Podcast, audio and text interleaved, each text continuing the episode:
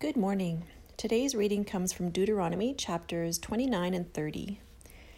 I loved reading these chapters today. It's like the words written here were directed right at me, and I don't know about you, but I get chills when this happens.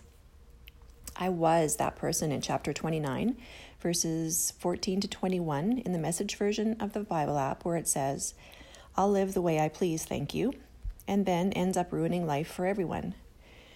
Well, I don't think life was ruined. I know that I've made life way more complicated than it needed to be. And I now realize how selfish an act that was of me. So many things I could have done so drastically different. But I do believe everything has a purpose, and with God's guidance, can and will be transformed for the greater good. I'm living proof of that.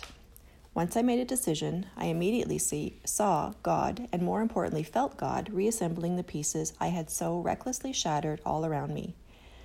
This still amazes me daily, and I find myself excited, more often than not, to discover what He's up to next. Seriously, you have to read this reading today. It's reassurance at its finest that God is who He says He is, and all is well with Him firmly rooted in my heart. The Spirit of God never rests, and I'm truly grateful for that. Thank you, Jesus. Amen.